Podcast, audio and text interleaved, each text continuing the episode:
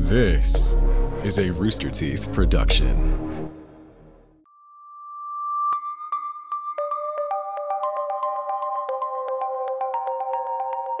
Do you believe in reincarnation? A man from England was fascinated by this topic, and after his daughters passed away, he was confident in the idea that they would return.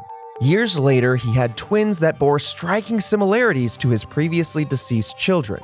Today, we explore death and reincarnation as we discuss the curious case of the Pollock twins.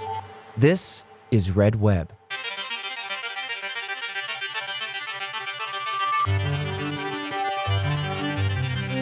Welcome back, Task Force, to Red Web, a show where we cover conspiracies, mysteries, true crime, supernatural, and everything in between. I'm your host, Trevor Collins, and with me, with his gut instinct reacting to this for the first time as he hears this, Alfredo Diaz. Hello, hello. Um, I'll let you in on a little secret. Bring me in.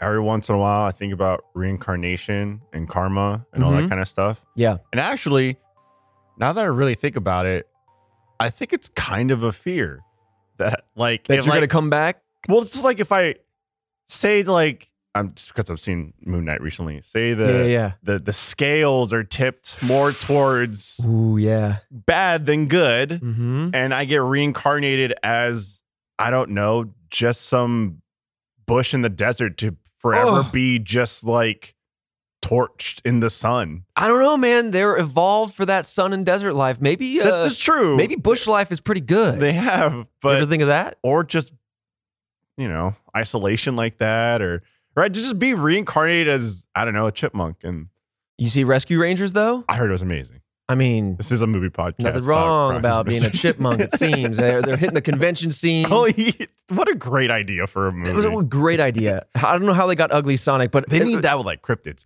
Um, Oh, that would be awesome. yeah, exactly. Oh man. All right, Uh, Christian, write that down. Yeah, go ahead. Go, go, Christian, our ahead. producer behind the scenes. Note it. Um, mm, never. I'm, I'm my head's spinning with that. Yeah, yeah, okay, yeah. never mind. I'm just gonna. I'm So let's come back to the Pollocks though, because this is a case that I had completely forgotten about, and it's so strange. I love this is that kind of case that I just get really eager to discuss. Yep. Gets me really excited because much like you, I've explored the ideas. I mean, these are a lot of uh, religious ideas, but Mhm. um, I've been fascinated by not only religious ideas and uh, real world connotations, but also just supernatural takes on these and examples of these in the real world. Because, of course, we know very little uh, scientifically about what happens when we close our eyes for the last time. So, this is a very fascinating case. I'd be very curious to hear your reactions along the way. that's another. We're just going through. Just labeling fears that I have. I think probably one of my biggest fears is you know how you just like you go to sleep and you wake up and there was just like that nothingness. I had a really awesome dream in there, though. Did I was you? living another life. I have okay. I'm gonna I'm gonna interrupt your theory or Right, your your right, kind right. of what is what Mhm. ifs with another what if. Like Mhm. there's a whole thing around if you fall asleep when you fall asleep, Okay. you're actually waking up in another life or in another world somewhere, universe, whatever. Damn, that's cool. And that could be the real you. And this right now, you're awake, you, task force, listening to this episode, could be your dream. And that you actually have two different walks of life. I've also we heard need an stories. episode where we just discuss things like that. Okay, we should. Because there's Because a whole that's- thing That's where there's like, there's a ton of that, yeah. and that's pretty killer. As a kid, somebody told me, and I don't know if this was just a really good storyteller, could have been, because I was a, I was a very curious child. That's why we have a podcast like this now. But as a kid, somebody told me a story about when you go to sleep, there are dream walkers that there are factions within your dreams that are actually waging a war, as it were. what? Yeah. So anyway, I didn't. No, uh, tell me about yours. Your- What's your fear? Christian, go ahead and note that down. We need an episode of uh, a bunch of stuff like this. Yeah, yeah, yeah. Dream Um, No, I love it. There's also the idea of Oh, uh, here we go. when you go to sleep that there you when you when you see somebody in a dream, like say I go to sleep and you and I, Alfredo, we dream about each other. Oh no, a, is that bad? there's a theory that it's because we're sharing a subconscious. Whoa! You guys are the same. Also, the task force, I know you can't see what's going on right here. I've got a Wizard of Oz s curtain curtain in front of uh, Oh. Christian right now, and so Yeah. he, he's become the man behind the curtain. you do, but I don't. This I is just- so I get straight weird. I'm used to looking him dead in the eyes. but my my like thing is like you know you you go to sleep, you wake up, and there's just kind of like that nothingness. Yeah. A little fear of mine is just like, what if that's when you die? It's just complete nothingness, no thought or consciousness of existence. Or Well, why be afraid then? You wouldn't experience it. Right? No, for sure. Uh, I mean, it's it's one of those things where I'm like, "Ah, I wouldn't hurt or anything like that, but it's more so just like, man, spend my whole entire Right. life the people like, It backwards makes things feel quite meaningless. right, exactly. And so I was like, wow, they just eternal nothingness. Yeah. Well, being present minded is uh is important under those circumstances. But let's talk about the Pollock family and kind of their experience. So we'll go through the family history to give you just some context for these young kids and then the stories that kind of unfolded later on. So we have Joanna Pollock, who was born in 1946 to parents John and Florence Pollock, and they were all residents of England. She was their third child, but their first daughter. Then in 1951, just about five or so years later, came along their second daughter, Jacqueline, with a distinct birthmark on the left side of her waist. I'm going to give you some details along the way. They're not going to make a lot of sense just yet. But don't worry, Chekhov's gun is going to fire. My, my mind is fractured right now because the hmm Joanna, Joanna, John, John, Jacqueline, Jacqueline. my two siblings, and my spouse. Buckle up. It's only going to get worse. just start labeling, like, just start saying the names of people in my life. well, they're the names of people in your life, but they're all like j j j names. Like they start with the J sound. holy So hell! it's, it's going to get a little bit more confusing with some more J sounds here in a bit. But you'll have to tell me if any more of these names sound ring a bell because that's kind of creepy. So Jacqueline, who was born five years later, had a distinct birthmark on the side of her waist. John and Florence ran a grocery store and dairy delivery business, which kept them both very busy. Therefore, the girls spent a lot of time with their grandmother growing up. When Jacqueline was three, she fell on a bucket and got a cut above her right eye that healed into a scar. This will come back later. As Jacqueline learned how to speak, her parents often heard her say things like, quote, I will never be a lady. So you can take that in a lot of different ways, but in the context of this story, it does start to lay a bit of an eerie foundation. Not saying I'll never be a lady, uh, you know, in the traditional sense, um, manners and whatnot, more in the sense of I will never be a grown lady or a grown woman. oh, yes. I, I like initially my thought was I'll never be a lady because of the scar. right. Gotcha. Right. In, in the sense of like, oh, I'll never be right, proper lady, et cetera, et cetera. I have this scar, which Right. doesn't matter. Um, But, you know, it's a kid. So e- maybe they're exactly just saying these things. Yeah. Um, who knows how they're brought up, et cetera. But that's weird. Yeah. The parents were definitely very alarmed to hear these kind of statements coming out of their three year old child. But unfortunately, this would also be quite dark foreshadowing for what would be to come. So on May 5th, 1957, Joanna and Jacqueline were walking to church in Hexham, England with their friend Anthony.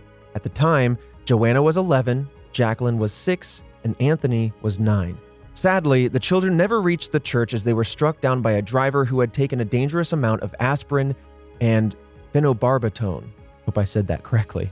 It was found out that, unfortunately, I don't want to go too much in the morbidity here, but the driver actually did this intentionally because their children were removed from her care. And so, out of this kind of outward lashings out, she took out her aggression in the worst way possible. And that's where these children, unfortunately, met their quite early end. Damn. Mhm. Like, I don't. Every once in a while, you're just walking and you go, "Man, that car could just decide to swerve into me." Oh, That's just a passing thought. I've that just those are the fears that. I have. Those are the Those fears are- that I go, brain, why? right. Oh, man. But Some like this woman did that. mm-hmm. That is, that's just not fair in so many ways. Oh no. Yeah, unfortunately, Joanna and Jacqueline both died at the scene. Anthony died on his way to the hospital. So the family, of course, as we kind of indicated earlier at the top of the show, the family held strong religious beliefs that were practiced by both John and Florence from their childhoods on. To be specific, John was raised Catholic and Florence was raised Protestant. When John was nine, he actually read a book about reincarnation, which stoked the curiosity in the subject. And it left this thought lingering in his mind for years about whether it was actually possible. I, I sympathize completely with this because as a kid, these are all curiosities I feel like we just naturally have. yeah. And the open endedness, the attempt of solving it with answers, I think all stick in our minds because we all, I think, naturally want to seek. Right. I- Answers, I, right? think there's not one person, especially like the task force, that hasn't just sat there and thought about it Mm-hmm. on like a couple layers, Yeah. right? Of like, oh, what if reincarnation was a thing? What would that be? What would that look like? What would I want to be if I was reincarnated? Oh yeah. That's see that's the terrifying thing too is like to your point, I remember thinking back and being like, do I want to end up becoming an animal, which could be in the grand scheme of things considered a lower life form, or do I want to be another person and deal with all the stresses of life, jobs, careers, Make me the animal. Money, Make me the animal. uh responsibility. I got to go through school again? Oh, chipmunk sounds pretty good. Yeah, right? I get I get a couple nuts and that's my life. I mean, that's starting to sound a little peeling. So yeah, um, you know, in fact, just a little sidebar because it is quite relevant to the this discussion. I remember distinctly, I had so many questions as a kid where I was prying my parents for answers, and there was, and you kind of made me think of this early on. Was I remember being in the car. I remember specifically what street it was and how close it was to our neighborhood, and I was asking, "What do you see of of my mom?" I was like, "What do you see when you pass on?" because you can't see nothingness because that is seeing something that is sensing something so what is it you know as a kid i was just asking this of one of my many questions what is it to experience nothing literally no sense and i, I think that the answer would be as soon as you sense something else it would be a time skip but right. very deep thoughts for a child to have I like that was weird Jackie and I are my spouse. We're Mhm. planning to have kids with you know in a couple of years. And with what you just said, I'm like, damn, how would I even answer that? Like I don't Yeah, those are I'm the not- things that i challenge my parents on right. sure. It's like I guess like once I have kids and they're a couple years older, I gotta Yeah. start like you know what I mean. Start loading these yeah these thoughts up. Uh, but I was like, I mean, if if my kid came up to me right now and asked me that, I'd be like, uh, so uh, Hmm. hmm. I think I was born with the scientific method in my brain, right, which is rough when you know you lack tangible evidence of this, that, or whatever. And parents are just like, ah, this is a, a kid. Let me just give an answer, and I'm like, right. and I'll hold them to it. I'll remember Oh, that. no. I'll remember that. But let's come back to John, the father in his childhood, because of course he read that book. He became very fascinated by topics such as the afterlife, previous lives, reincarnation, and he even prayed to God, per John himself, for proof of reincarnation. On the day of Joanna and Jacqueline's death, John actually had visions of them in heaven. Again, these are all recounted by the family. He also claimed that he could sense the girls' spirits in the upstairs room of the house, so he would often spend a lot of time in that room because it would feel comforting and he would want to be with them. John thought his prayers caused his daughters to be killed because he questioned God's will, which does not, in his beliefs, being a Catholic, include reincarnation. So he thought by seeking these answers, by praying for these things, that God he might have. them, Yes. possibly. Exactly. Yeah, that's a slippery slope, man. You can, you can make all kinds of excuses as to as to why you should be blamed or Mhm. why you shouldn't be blamed, 100%. and that's um that's not a way to live. Also, maybe just because I've seen way too many horror movies, if like Oh, I know where you're my, going. my my kid passed away, and then all of a sudden I just started hearing like I don't know the baby monitor go off Mhm. or their little rocking horse go back and forth, selling the house, That's how it starts. selling the house. But here, I'm imagine though, you got you But got probably gonna latch on noise. Ah, Come on, it's man. Two no things, escape. though. This isn't You- fair. It's you probably a believe it? it could be. You believe it, you lean into it, you speak to it, you give it power by believing in That's it. what I'm saying. It's a demon. That's what I'm you saying. sell the house? What if it's your kid? They're stuck in the bedroom with no furniture, no rocking chair. Come on. I'm sorry. I'm taking. I'm not taking that. Okay. All right. That's that that's chance. the risk you take. Go- Okay. Goodbye. and that's how you end up with a baby hands in a church true. somewhere. That's leaving true. handprints, little passionate baby handprints. That's true. That's how you. I might be small, but I'm 150 years old. Right. As as we're driving away, just the baby handprint. Right the- Oh, that's I'm so. That's I'm I've never had the confliction between so adorable, so sad, and so creepy at the same yeah, time. Yeah, that's a hard decision, but I think I'd have to. Oof, I, Yeah. I'm like fifth, like fifty-one percent, forty-nine percent, like goodbye, baby. Whew.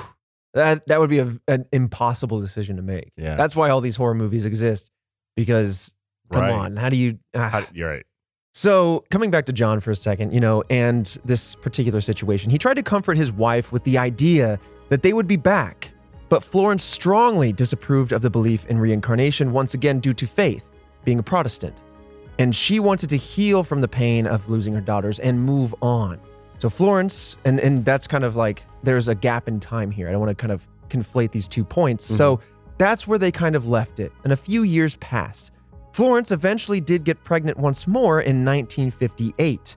And despite doctors telling them that they would only have one baby, John insisted that Florence would in fact have twins, twin girls, and they would be the reincarnates of both Joanna and Jacqueline. Fast forward to October 4th, 1958, where they had two twin girls who were born into their family, Jillian and Jennifer. Mm-mm. Something ain't right there. Something ain't right Mm. there. Yeah? You taking it at face value or are you questioning maybe uh, the I, storytelling here? I mean, like, if uh, putting myself in that situation, if something tragic like that were to happen, Mm-hmm. and Jackie was to be like, you know, believe in reincarnation, and start talking about like, we don't know the the sex of the children yet, but it's not just gonna be one; it's gonna be two, and they're gonna be girls.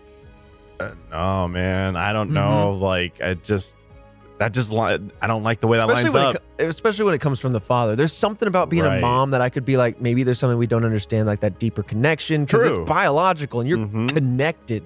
Yep. So maybe. But the father calling it out like But that, the dad's like, no, that's twins. because the, the the ratio and the number for twins got to be low, and then Like number of births that are right twins. that are twins. But I'm then- sure it's quite low. Christian, I'm do you sure want to look that up? Just right. I'm sure it's quite look it low. Yeah, I don't know. I don't know what that like that percentage would be. So like being able to call that out, not quite sure. I mean, my my mom was a non-identical twin, Mhm. and so like that's as far as my family tells me, skips generations. So there's a good chance that my sister would have twins. Um, but yeah, I think that number would be really low. To call it out is like, ooh, Yeah, I had the same thing with um, someone who I was once seeing a long time ago, mhm. where she had a pattern of twins in her family as well that also skipped generations, which Oh. is wild. yeah, that's so And so I had to think about it. And I mean, I was just a young boy, uh, Right. essentially, but uh, I was like, man, would I be ready for twins? And there I was, 19 years old, right. thinking about that at all. I mean, just right. Just I mean, it's a passing thought, right? I just wasn't ready for any of it. Yeah. Uh, but, but But yeah. Jackie, she's like, I hope it's twins. She's like, I just want to, because we both want two kids. Yeah, And yeah. So it's like Just I just, one and done kind of thing. One, and- one and done. Yeah. I don't want, man, there, there would be no downtime for either of us. Sure. But I'm down. It's definitely tougher to have two babies right. at the same time, but there's also a lot of upside too, exactly. socially and mm-hmm. relationship wise. But,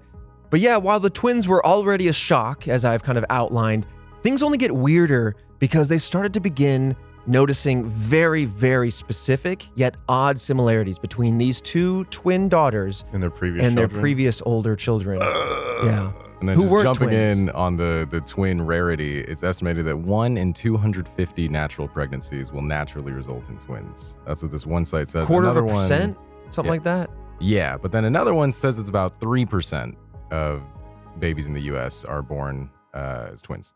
Still quite low. Yeah. So it's still very very low, Both different figures depending on where you look. Yeah, interesting. Uh, but yeah, so a lot of different but interesting similarities between these daughters. Now, before I move on, I want to clarify not only for you, Fredo, the task force, but also myself. There's a lot of J names here. Yes, there is. So we have the new twins who are Jillian and Jennifer, and then you have the uh, previous daughters away. who passed away. Yes, Joanna and Jacqueline. Now, to kind of jump the gun, but so you can kind of start to get a mental map of what's going on. Joanna is said to have been reincarnated as Jillian, and Jacqueline is said to have been reincarnated as Jennifer. You can kind of go off the name length to help you have that little Yeah, yeah, no, helps. memory um, as we so that way you avoid confusion moving forward so with that said let's talk about some of the similarities that really started to give john the father the idea that reincarnation was at play here so jennifer had a birthmark on her waist that matched very very closely to the birthmark that jacqueline had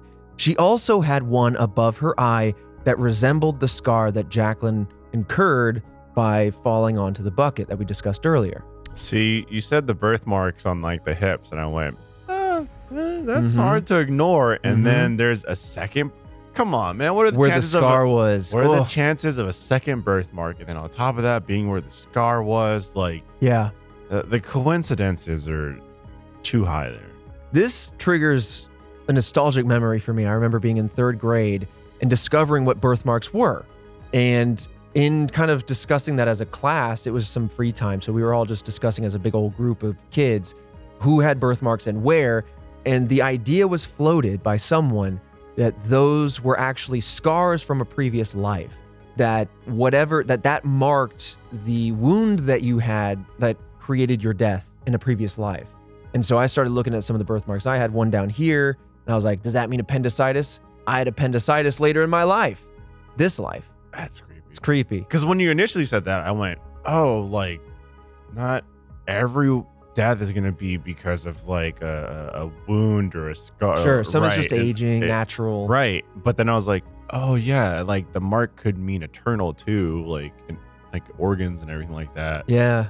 Oh, that's a that's a cool I love thought. that thought. Man, that's a cool thought. Yeah. Do you have any birthmarks you're comfortable talking about? I was in my mind going, where's my birthmark?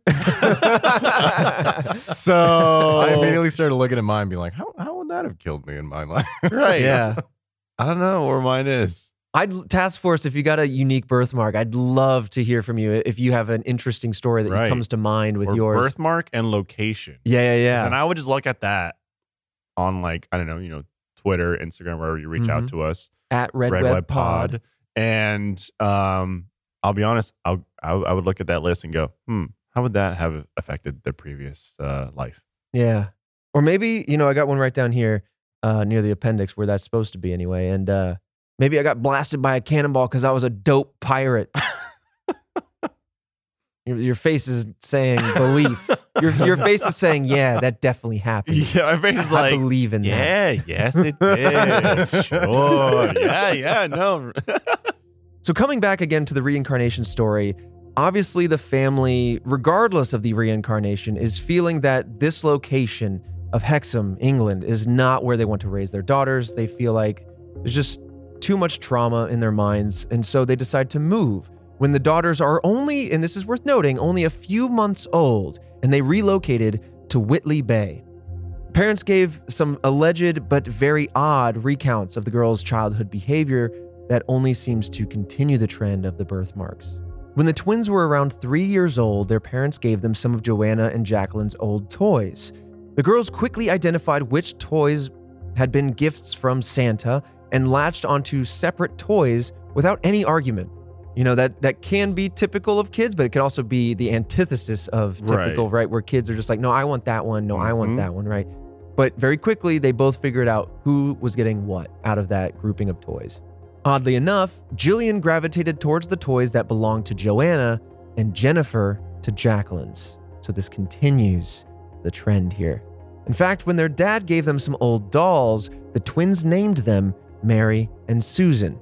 Well, these were the same names that had been given to these dolls by their older, previously, you know, now deceased daughters or So- sisters, rather. So in my mind, with the the toys being divvied up and everything like that, Mhm. I like, I mean, this just You're like, yeah, sure. yeah, sure. Same names. They named them, They named the dolls the same things that their older sisters had named them. bro. Get a priest in there. Get a get like. Not a bad idea. like, what- what- But hold on. What, you, what are you- exercise your daughter from your daughter? I'm just saying, like, salt. Start salting stuff. I don't. I don't. I don't know what the proper thing. is. Start salting things. Start going through the different crosses and, and little trinkets. I, again, comes back to that scene from I'm- the mummy, I'm- right? right. Where I'm- he's shuffling through a bunch of uh, look, man. I'm symbols. I'm dunking these kids in, in holy water. Like I just gotta, t- I gotta know. I, I gotta, love I love that you hit the pantheon of religion. You, you hit at least three different just rituals from three different sects of belief, and I love see that. what sticks. yeah, You know, I, I mean You- these are uncharted waters here. So yeah, I mean, look, I said it before in the previously in this episode, and I'll say it again. Putting myself in that situation, I'll be honest, those are my kids. I'd be terrified. mm-hmm. I'd be terrified. You're naming like these dolls um new toys the same name as like your previous like Yep. siblings.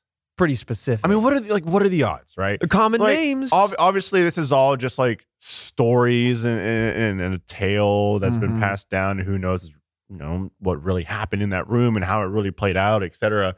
But you know, diving into it and just trusting and believing in the story, no, no. Like Mhm. what? Like what are the chances? How do you even?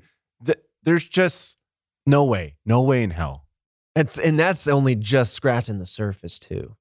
That's that's kind of messed up. Things get no. things start to take an even more Okay. strange turn. So those are just coincidences. Now things start to get a little darker.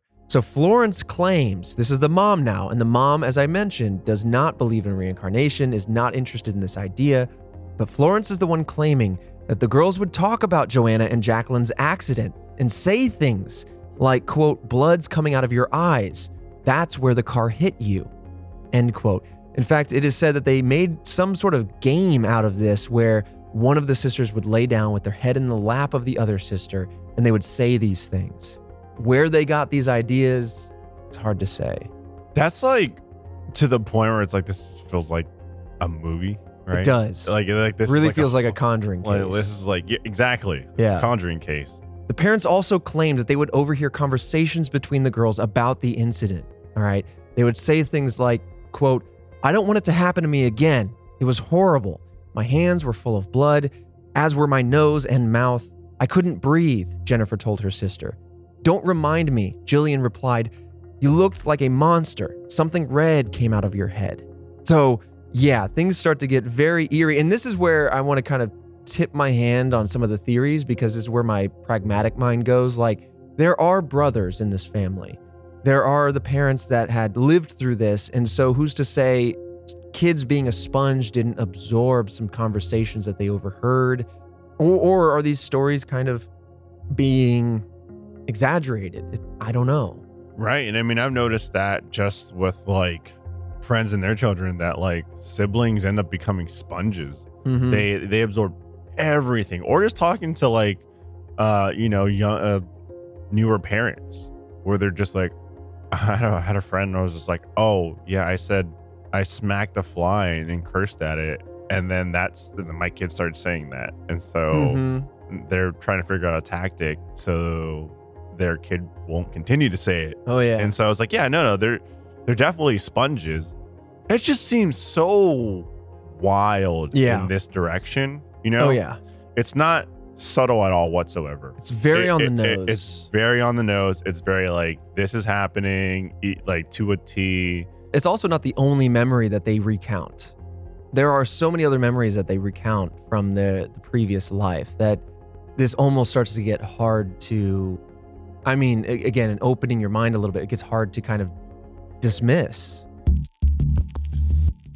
Hey, everybody. Trevor here, as always, with some housekeeping notes about Red Web. I'll keep it brief. If you want to support the show, store.roosterteeth.com. We always got some Red Web merch up there available for you. We've got some uh, some hoodies, some t-shirts, some coffee mugs, all those good things. And very, very soon, coming on the 9th of June, we have a backpack, uh, a very modern, kind of sleek looking, very aesthetically pleasing backpack as well. Drum roll, please. Baby hands. We got the baby hands plush coming out. So support the show by getting some of those things. And yeah, thanks a lot. Also, another thing we uh, talk on and off about is uh, supporting the show in a way that only takes your time, which is reviewing the show. You can review the show on Spotify now or on Apple, iTunes, everything like that. So yeah, if you take that time, give us a five star review. It helps us out. Really appreciate it. And we love to hear from you all. With that said, let's talk about some of today's fantastic sponsors. This episode of Red Web is sponsored by HelloFresh. With HelloFresh, you get farm fresh, pre proportioned ingredients and seasonal recipes delivered right to your doorstep. Skip trips to the grocery store and count on HelloFresh to make home cooking easy, fun, and affordable. That is why it's America's number one meal kit. HelloFresh now has 30 dinner recipes to choose from every single week. You can keep that rotation going, get that variety in your stomach, and that's the most choices out of any meal kit. Discover seasonal summer recipes like cucumber salad stuffed pita pockets, okay? There's also chicken sausage stuffed with peppers, and you got Tuscan spiced shrimp and so much more. I really enjoy HelloFresh because, like they say, it comes right to your door. I hate going to the grocery store, but I love food coming right to me with picture perfect instructions to make me feel like a cuisinier. It's also always tasty. I'm a bit of a particular eater, but every time, every recipe that comes through my door, it's always amazing. So if, you're looking for something to try, I really do encourage it. Go to HelloFresh.com slash RedWeb16 and use code RedWeb16 for up to 16 free meals and three free gifts. Once again, that's 16 free meals and three free gifts by going to HelloFresh.com slash redweb16 with code redweb16 hellofresh america's number one meal kit. This episode of red web is also sponsored by betterhelp. Life can be overwhelming and many people are burned out without even knowing it. Symptoms can include lack of motivation feeling helpless or trapped sometimes detachment fatigue and many many other symptoms. We associate burnout with work but that's not the only cause any of the many roles in our life can lead us to feel burned out. BetterHelp Online Therapy wants to remind you to prioritize yourself. Talking with someone can help you figure out what's causing stress to your life. BetterHelp is customized online therapy that offers video, phone, and even live chat sessions with your therapist, so you don't have to worry about putting on the makeup, doing your hair. You can look grody like I do and uh, just stay behind the webcam and not let them know what you look like. You know, if you're bashful like that. Uh, but you also don't have to go out in person. In fact, it's much more affordable than in person therapy, and you could be matched with a therapist in under 48 hours. Task Force members, if you so choose, you can get 10% off your first month at betterhelp.com slash redweb. That's B-E-T-T-E-R-H-E-L-P dot com slash redweb. Redweb is also sponsored by Upstart. Saying goodbye to high interest credit card debt is one of the first steps towards financial independence. But the interest month after month can feel like you're in a never ending hamster wheel. That is where Upstart can help. Upstart powered personal loans can help you pay down high interest debt all online with a simple and easy to understand payment terms. Upstart has helped over 1.8 million customers on their path to financial freedom whether it's paying off credit cards, consolidating high interest debt, or simply funding personal expenses, Upstart can help you get one fixed monthly payment with a clear payoff date. Don't wait and check your rate today at upstart.com slash redweb. That's upstart.com slash redweb to check your rate today. Don't forget to use our URL to let them know, hey, Redweb, we sent you. Loan amounts will be determined based on a few things such as your credit, your income, and other certain information that you will provide during your loan application process. Again, go to upstart.com slash redweb. And as always, finances are very important, so be mindful and conduct your own research. My son had a gift with technology.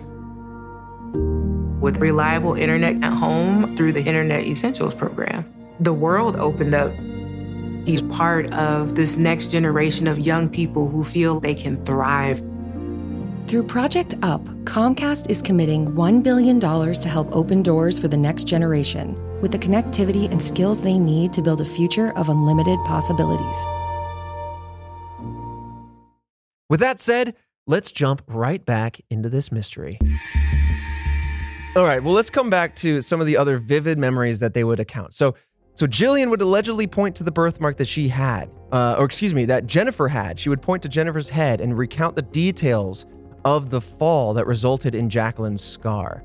And so, as a defense, the parents actually say, they claim in response to the public kind of backlash, that they never went into detail about the deceased sisters with the twins, and they never shared any of these stories or events that they had spoken about. So, the fact that they knew how one of them fell in a previous life to garner that scar that became a birthmark, the fact that they knew about the, the, the car incident, and there's a couple other things that I'm going to outline, but it all stands out. It's very odd. So, John and Florence, at some point in their lives, took their family back to Hexham to visit, and the girls immediately started talking about the park where they liked to swing, and even though they had never been there before, remember, they moved away from this area when they were just but a few months old. The twins also recognized the school that Joanna and Jacqueline had attended at the time of their death. And when they arrived at the old house that they lived in, again, for a few months, They recognized every corner of their own house and even knew the names of some of the neighbors. Their parents claimed that they acted and spoke in ways that were very reminiscent of Joanna and Jacqueline.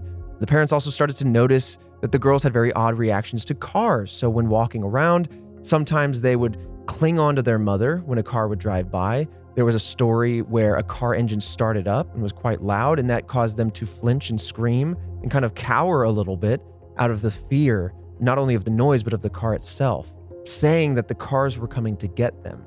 They were also having recurring nightmares about cars hitting them. So, again, a lot of details coming out, not only in visiting their old neighborhood, but also just in general.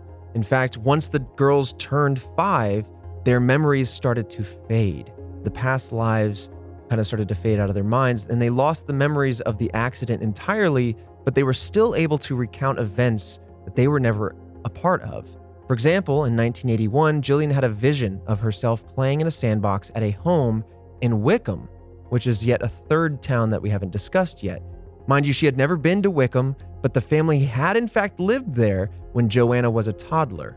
The fact that she knew about this house, knew about the sandbox, and knew about some of the details in this area are almost impossible to place unless somebody fed her this information. She was able to accurately describe that house, the garden of that home that Joanna once lived in with her parents at the age of four. So that's a very light touch of the more common stories that are shared. Of course, there are some more nuanced details that continue to build out this story. In fact, I do want to say before we go into the investigation, many people online, many articles refer to Jillian and Jennifer's situation, but they mostly focus on Jennifer being the one that seemed to experience most of the reincarnative evidence, the memory, the stories, the toys, etc., and that Jillian kind of went along with it. So it seemed that the reincarnation situation was imbalanced, as it were. That Jillian perhaps wasn't a reincarnation, but being a twin with Jennifer kind of got looped in with it. I did read about that.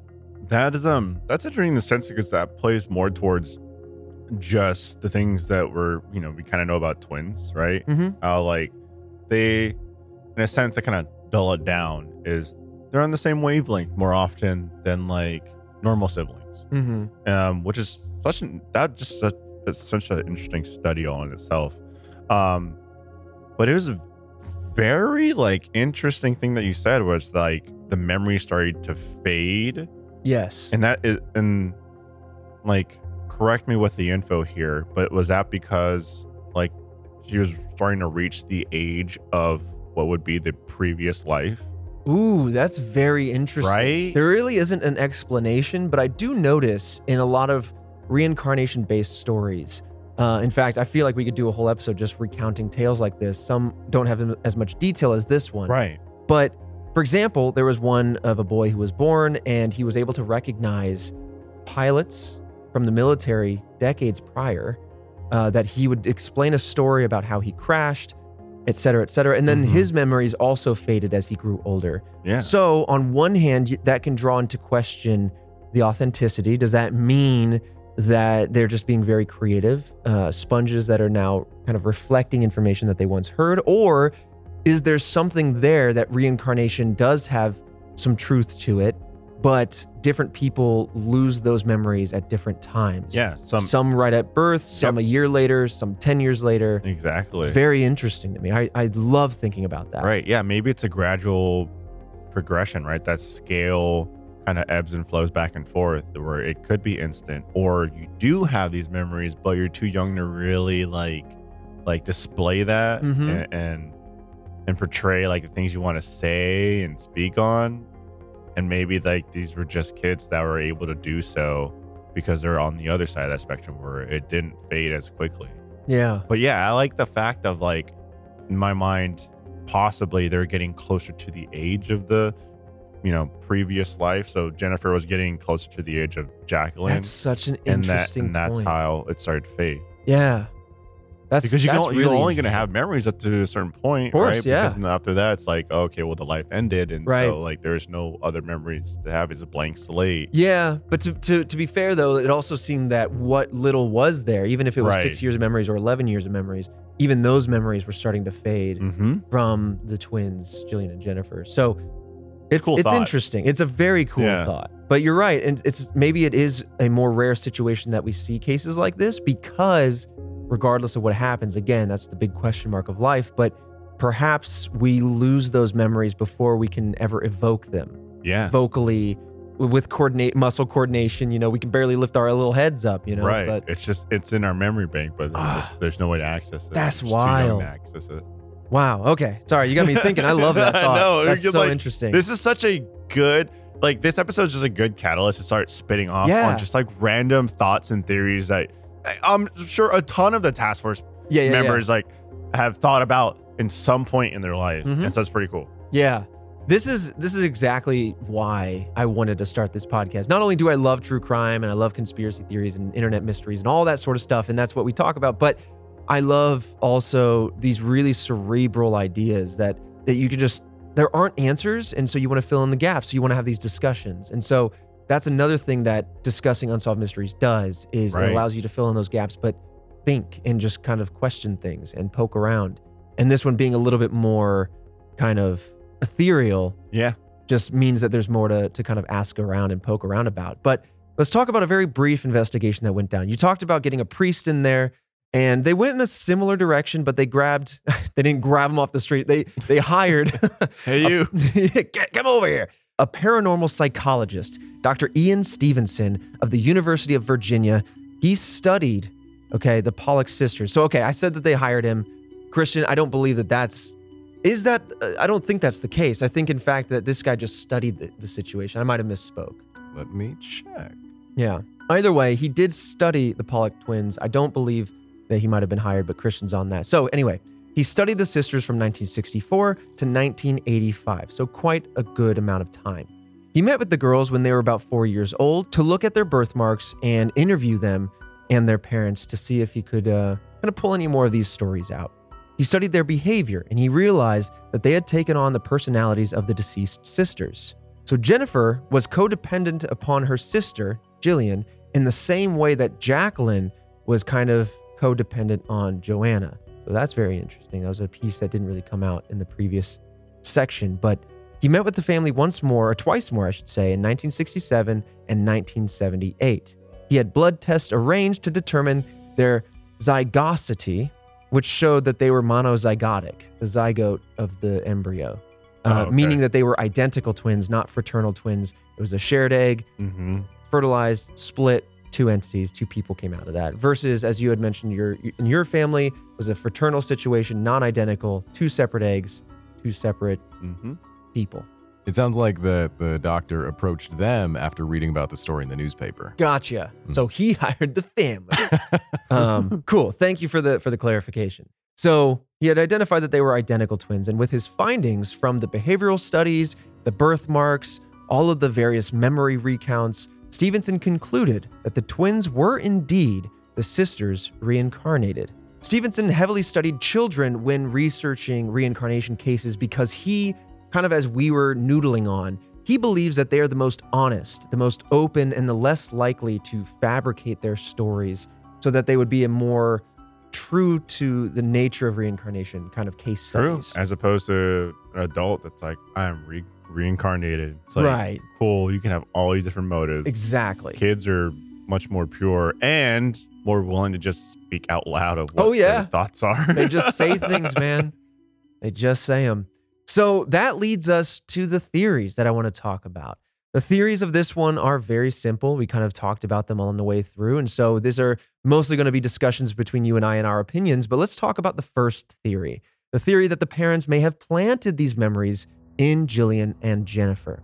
Now, of course, as the parents had lost their two children, it's very likely that they spoke about Joanna and Jacqueline in passing, whether to each other, to their daughters, although they did say that they didn't speak to their daughters about their, their previous sisters.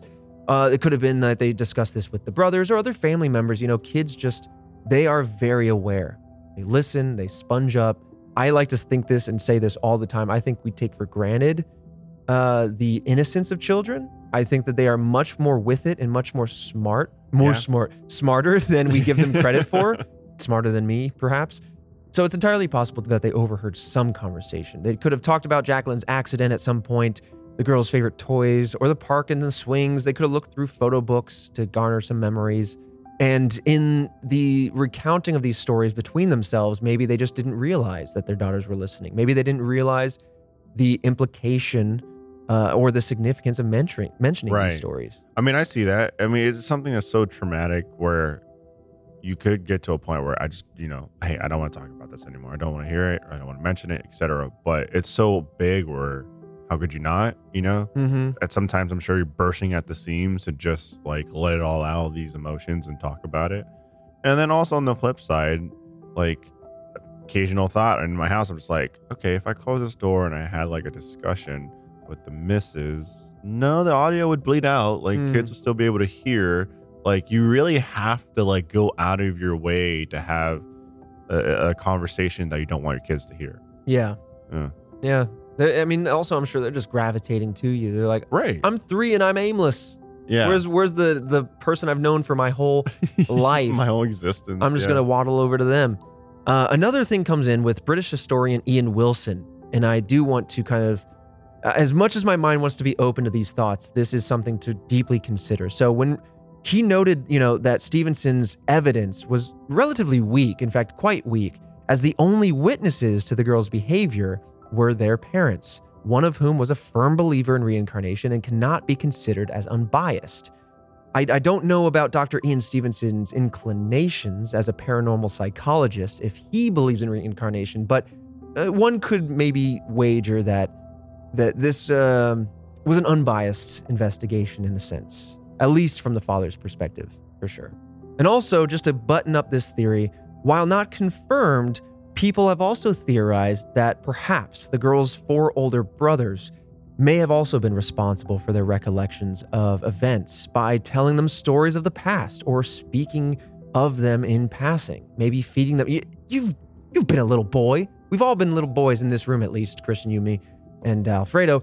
Uh, uh, We're little troublemakers. We'll we'll Yeah. say things to stoke the the fire and the, the, fire, just get things going, and just like you know, we're little uh, drama addicts. Yeah, you can be- I mean, I, I was a little menace when I was younger. You know, just kind of just saying whatever, or you know, saying mean things to my siblings just because I was a little brat Yeah. or was in a bratty mood. Well, let me ask you this then. Your mom, grandma, Grandma Diaz comes down and she says, uh, well, she's like, hey, listen, we got a situation here. Please just don't, I know you remember this. I know you know this stuff. Don't speak of X, Y, and Z to your little sisters, okay? Just don't do that. Oh my god, Grandma walks off. You're left. You're 10 years old. What do you do now? I'm like a oh, man, I'm like a soda bottle bursting at the You seams. shook me up. I'm ready to Right, you shook me up. Here's the thing. You Why you shake me up? Right, Why you shake me up? it's the same thing with like. Don't tell me not to do it. it's the same thing with like spoilers for shows and stuff. Uh huh. where people will like or like uh, uh, Jackie and I like we stream and then Jackie would be like, you know, Survivor's out tonight. No one tell me about spoilers. I'm like, now someone's gonna talk about spoilers. Right. Now No I, I'm was- primed to talk about Survivor. Exactly. Good No episode, one- by the way. Is it? I watched yeah. half of it. Juicy. Oh, it's ooh. Oh, it's juicy. Ooh, we're, we're, we're big. Is there even a name for Survivor fans? Just Survivor fans, I guess. S- yeah, I don't know. Survivors? I was like, I don't know if they have like a name, like you know, like Bachelor Nation or anything like that. Anyways, we're exposing ourselves and our and our love for That's another podcast. That's another and our love for this stuff. But like, yeah, you shook me up. Like I'm at some point going to slip up, especially Oh, yeah. like the the younger I am, the higher that percentage goes Yeah. up for me to just slip up and start opening my big mouth. I just see the smirk forming on a young, uh, you know, boy's face. Just a little smirk and just going, what would happen though? You know, exactly. don't eat that marshmallow. I'll be right back. Yeah, but what would happen though? Right. I wasn't think I wasn't hungry. Now I'm kind of now I'm I'm, a little thinking about it, right? Like, I'm a little. hey, it could be fun to climb up on the counter, a little adventure, right? Maybe. I want to do an extreme version of this where I go, all right, don't climb up that ladder, get up on the roof and do a little baby elbow drop down into the pool on your siblings. And then see, oh my then god! see, I mean, okay, I wouldn't actually do that. right, right, right, right, right. We're talking But- hypotheticals here. But or even if not kids jumping off roofs on- into or, the pool. or, or even incredibly if, dangerous. Or even if we just earmuffs, kids, earmuffs. or even if we just had like proper about baby safety me. and we just you know you did a uh, some kind of like Harvard experiment or proper Yeah. safety precautions were were taken and it's Right. like what percentage of those kids would go oh I'm gonna do it Right, right. If ethics didn't matter in the world, what would happen? right Yeah, I mean, I I speak from my experience because that's the kind of stuff I would do. My cousin would come through, he'd tell me some spooky story, I'd believe it, it'd get me all feared up, but then he would be like, "Oh, but no, seriously, like, don't climb that tree. I know, I know this creek is big. We'll have to figure out a way over there because we like to play in the woods near my house." And I'd be like, Mhm. and he's like, "Eh, "There's a tree leaning over it, but we shouldn't climb it." I'm like, "I'm gonna climb it." So I climbed it. I climbed it. The branch broke. I fell stomach first into the water, which was shallow. And then he goes fishing around where I landed.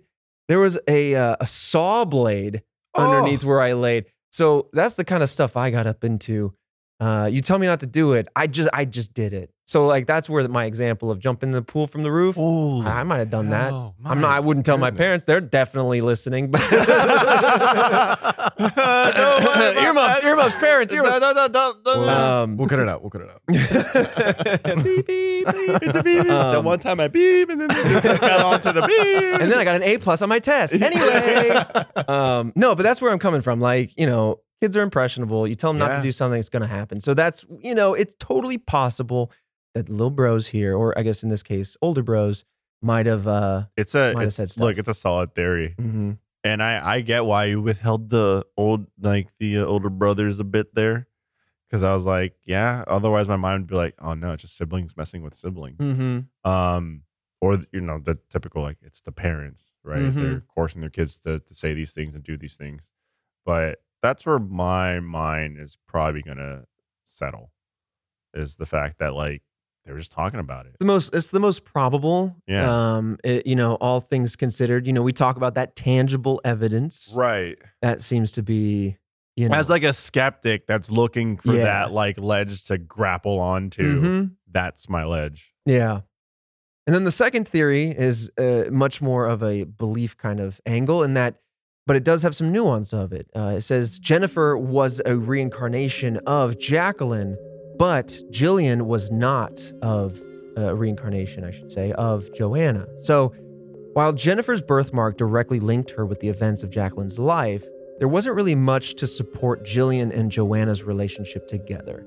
In fact, you know, when they when they shared toys, um, the the reason why they might have bifurcated those toys in an easy manner could just be that they're kind little kids, or that Jennifer just Right. gravitated to her Yep. toys and Jennifer then went picked up her stuff, Right. and then that left Jillian with what was supposed to be Joanna's stuff. right, exactly. Uh, Jennifer may have, in fact, passed along memories of her past life as Jacqueline over to Jillian by telling her stories of how they played together. In fact, coming back to that game that they would play, where one would lay down on the other person's lap and they would talk about some pretty sinister stuff. right. Um, that could have been a kind of leader and follower situation where, where Jennifer led that game, as it were, and that Jillian, being the child sponge that she would have maybe just kind of picked that up and reflected it back out into the world. So there's a lot of other nuances here, a lot of other um, kind of anecdotal pieces of evidence that if you're interested, I would encourage you to kind of read up some articles about it. Um, right.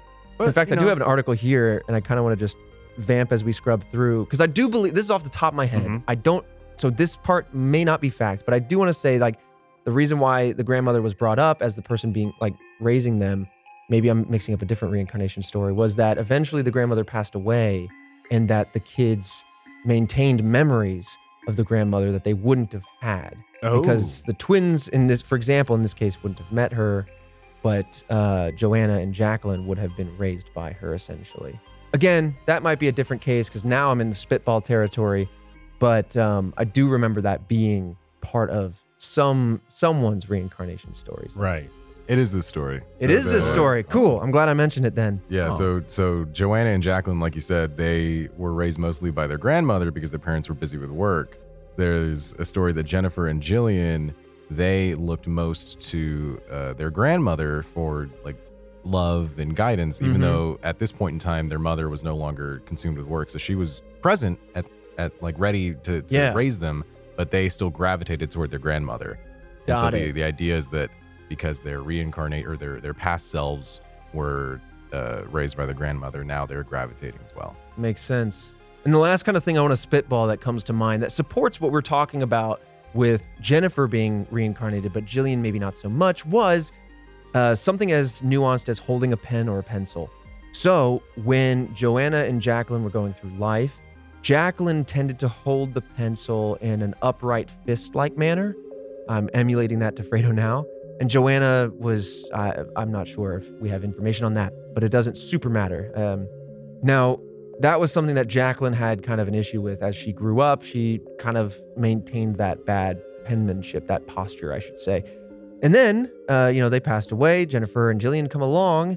And when they started writing, Jillian went straight to holding the pencil properly, uh, as, or at least like most kids would. But Jennifer, being supposedly Jacqueline's reincarnation, instantly gravitated to holding the pencil in an upright fist position and kind of had a similar struggle with that. So that was another kind of piece of evidence that was used to support the idea that maybe Jennifer was reincarnated, but Jillian, uh, Jillian wasn't. So, yeah. Question for both of you: Do you see this as a blessing or a curse? if This happened to you. Ooh, that's difficult. I feel like it would depend on what you're reincarnated as. No, no, no. If if So so you, you're were saying- the parents in the situation. Oh, oh, so yeah, this yeah. oh, oh, specific oh. example, in this Yes, yeah, specific yeah. situation, you were the you're the Hmm. you're the parent. I would say to be really annoying and difficult, I would say it's hard to know without knowing what your six and 11 year old daughters would have passed on to.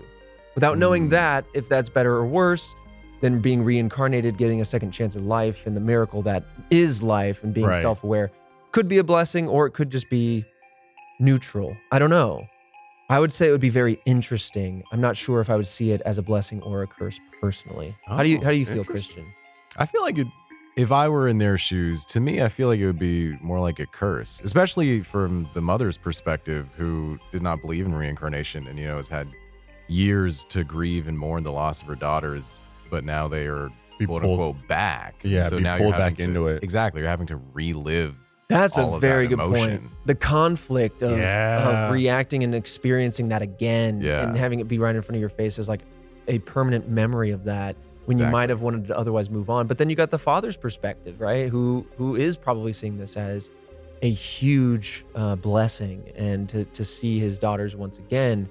Yeah, Um, the dynamic there between the parents alone could be traumatic, right? very. In the sense of the mom could have been just like, "Oh my goodness, I'm reliving this all over again." I I'm, I'm starting to go through the steps of grieving, getting through it, and the father just like, "It's them. It's really them. Like they're back. Like Yeah. Yeah.